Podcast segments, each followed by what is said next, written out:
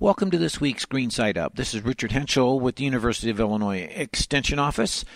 And we have had uh, all summer things out of cycle, a little bit off, things showing up early, things delayed.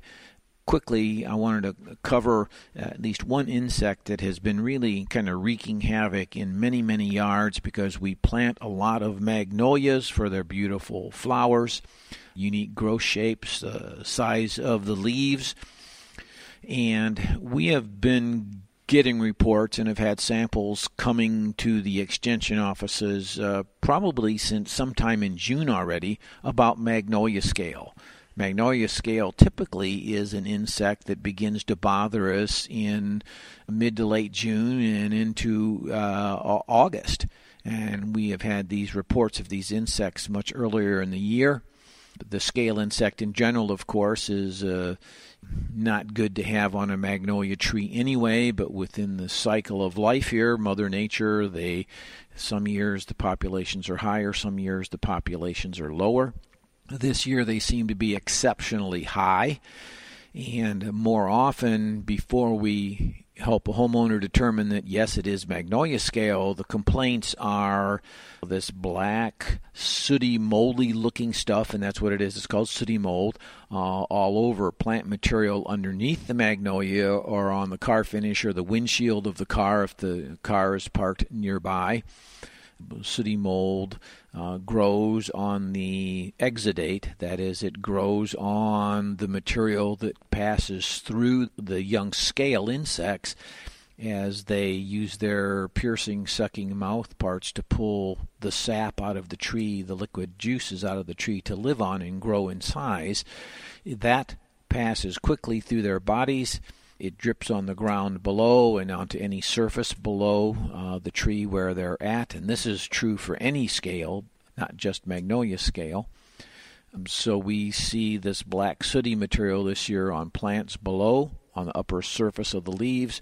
We see that on lawn furniture, car finishes, the driveway surface itself sidewalks, etc. You uh, any lawn ornaments, uh, um, things of that sort that are anywhere nearby. That's what we're seeing.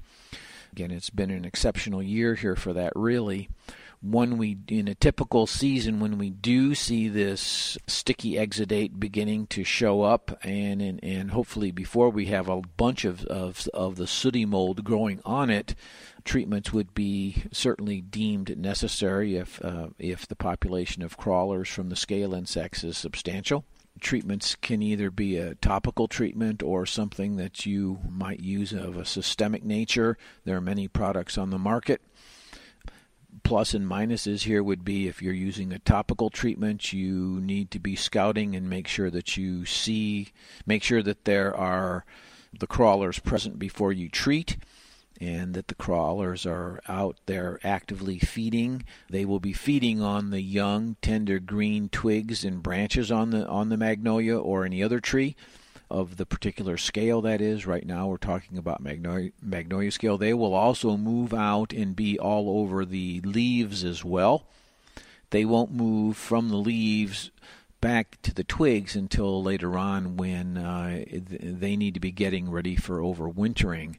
So, if we're having such heavy populations of this insect this year, you should be well aware of that and be prepared to make some treatments next year if you're going to. Uh, going to be monitoring that problem. We've had folks call in and say it's been so bad that they're having these some of these magnolias removed. They're old, out of place, etc. That may be an appropriate action, but magnolia scale uh, is treatable and should be treated if the populations are high so that uh, you have the beautiful characteristics of the magnolia tree coming back. If uh, treatments aren't done, because the scale insects are removing energy from the tree that would otherwise be there for the tree. Next spring, you might not see the growth you expected. If there are flower buds that have been formed, as they should be on a magnolia this fall, those buds may be blasted or die over the winter time or, or not come out or flower as well because your magnolias are low on energy, if you will.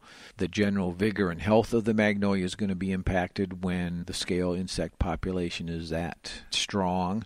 Uh, one of the things we can do then to kind of help these magnolias out if we're not going to make any treatments this year yet would be, and this is going to sound odd, but would be to go ahead and water the tree, recognizing that the water you're putting on is going to help scale insects probably remove more juice from the tree, but you really do need to be replacing that moisture into into the tree so that you can help the tree maintain some health. You don't want it to go into the winter time in a in a droughty state, if you will, and you may be able to help that tree go ahead and produce a little more food yet this year, even though the scale insects are there present.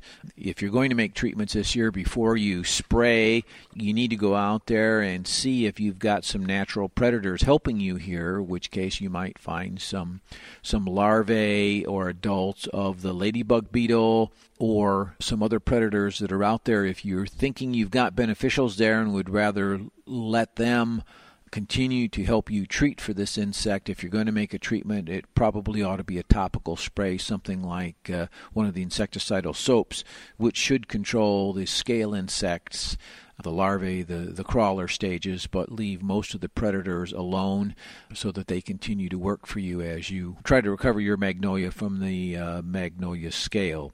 So, again, we have really had reports of the magnolia scale since sometime in June, and they continue to come in almost daily to the extension offices right now. So, it's, a, it's certainly been a problem for this year. Water, plants yet this year. Plan on fertilizing and continuing to water next year to help them recover. Next spring, consider one of those systemic insecticides. At that point, you may want to wait till after bloom so that any pollinating insects, any insects visiting the flowers aren't impacted and then treat after the fact. So it's this week. Uh, just uh, been talking about magnolia scale and the sooty mold that is a byproduct of the sticky exudate that uh, emanates from the aphids as they have been feeding on the magnolia trees. Well, this has been Richard Hentschel with this week's Green Side Up. Always a pleasure. We'll be talking to everybody again next week.